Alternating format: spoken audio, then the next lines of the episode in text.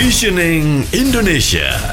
Cuk Sukiyadi Ekonom Universitas Airlangga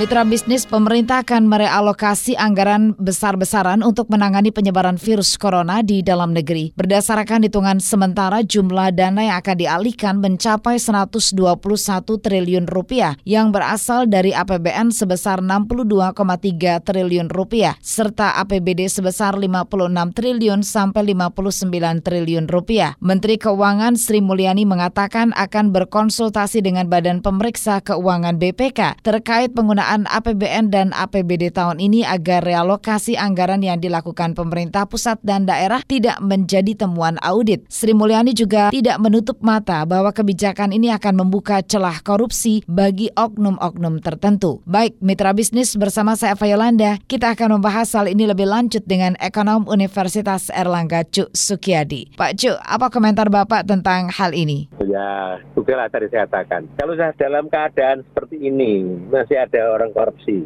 Gak usah diadili lewat pengadilan, disuruh ngadili rakyat saja, ya kan? Ya, jadi kalau saya berharap para birokrat, orang kelewatan dana itu sadarlah. Ya. Ini keadaan prihatin bagi seluruh negeri, seluruh bangsa, dunia pun prihatin, jangan macam-macam lah. Jangan mencoba untuk mengail ikan di dalam kondisi yang sudah sangat keruh, ya.